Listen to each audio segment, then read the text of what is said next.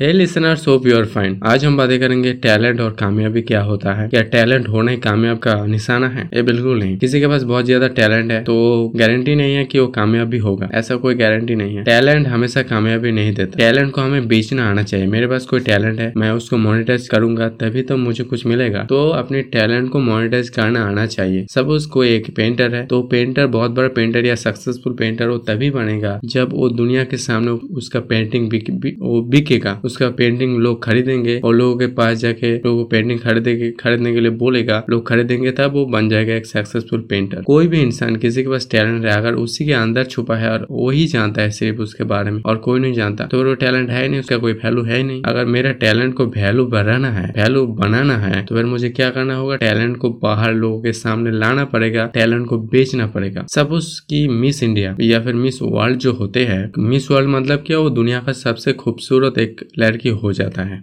खूबसूरत गर्ल हो जाते हैं। लेकिन क्या आप एक बात सोचो कि क्या वही दुनिया का सबसे खूबसूरत है? उससे ज़्यादा क्या नहीं है? बिल्कुल है। लेकिन वो सारे लोग वो सारे लड़के बाहर नहीं आ पाते क्योंकि वो अपना ब्यूटी को बाहर लाया नहीं। वो अपना ब्यूटी को अंदर ही रख दिया। एक लिमिटेड जगह पे खुद को ही रख दिया। बाहर जो दुनिया के सामने वो अपना चेहरा को दिखाया नहीं। इसीलिए वो कभी मिस वर्ल्ड या मिस यूनिवर्स नहीं बन पाया। लेकिन जो लोग अपने ब्यूटी को बाहर दिखाया लोगों के सामने वो मिस वर्ल्ड या, या मिस यूनिवर्स या मिस इंडिया बन गया। तो इसका मतलब क्या? इसका मतलब यही है कि खूबसूरत अगर कोई है तो उस खूबसूरती को उनको बेचना आना चाहिए। खूबसूरत है, वो उसको खूबसूरती मिल गया, अब वो घर में रहेगा और किसी को मुँह नहीं देखेगा तो ऐसे खूबसूरती उसका बिकेगा नहीं। उसको खूबसूरती को बिकना, बेचना आना चाहिए, तभी वो सक्सेसफुल एक खूबसूरत होगा। ठीक है, ऐसे टैलेंट भी ऐसा ही कुछ है। अगर किसी के पास टैलेंट हो तो हमें टैलेंट को बाहर लोगों के सामने ले जाना होगा। किसी भी तरीके से उसको बेचना होगा, उसको मोनिटाइज करना होगा, तभी हम एक सक्सेसफुल टैलेंटेड इंसान कहलाएँगे। तो यही की आप, अगर आपके पास कोई टैलेंट है, उसको बाहर लाओ लोगों के सामने। लाओ। लोग आपको देखे हंसेगा या बहुत सारे आपको हंसेगा, आपको आपको लोग डीमोटिवेट करेंगे, लेकिन आप बिल्कुल मत ऐसा सोचो या मत हो। आप सिर्फ़ अपना टैलेंट को बाहर लाने के में, लाने में फोकस करो लोगों के सामने। कोई ना कोई है जो आपका टैलेंट को पसंद करेगा और आपका टैलेंट को खरीदेगा। तो यही होता है सक्सेसफुल होने का मतलब कि अपना टैलेंट को बाहर लाना ही होगा। अंदर टैलेंट को बर्बाद मत करो। तो आज के लिए बस इतने कल हम फिर मिलेंगे। तब तक के लिए थैंक यू बाय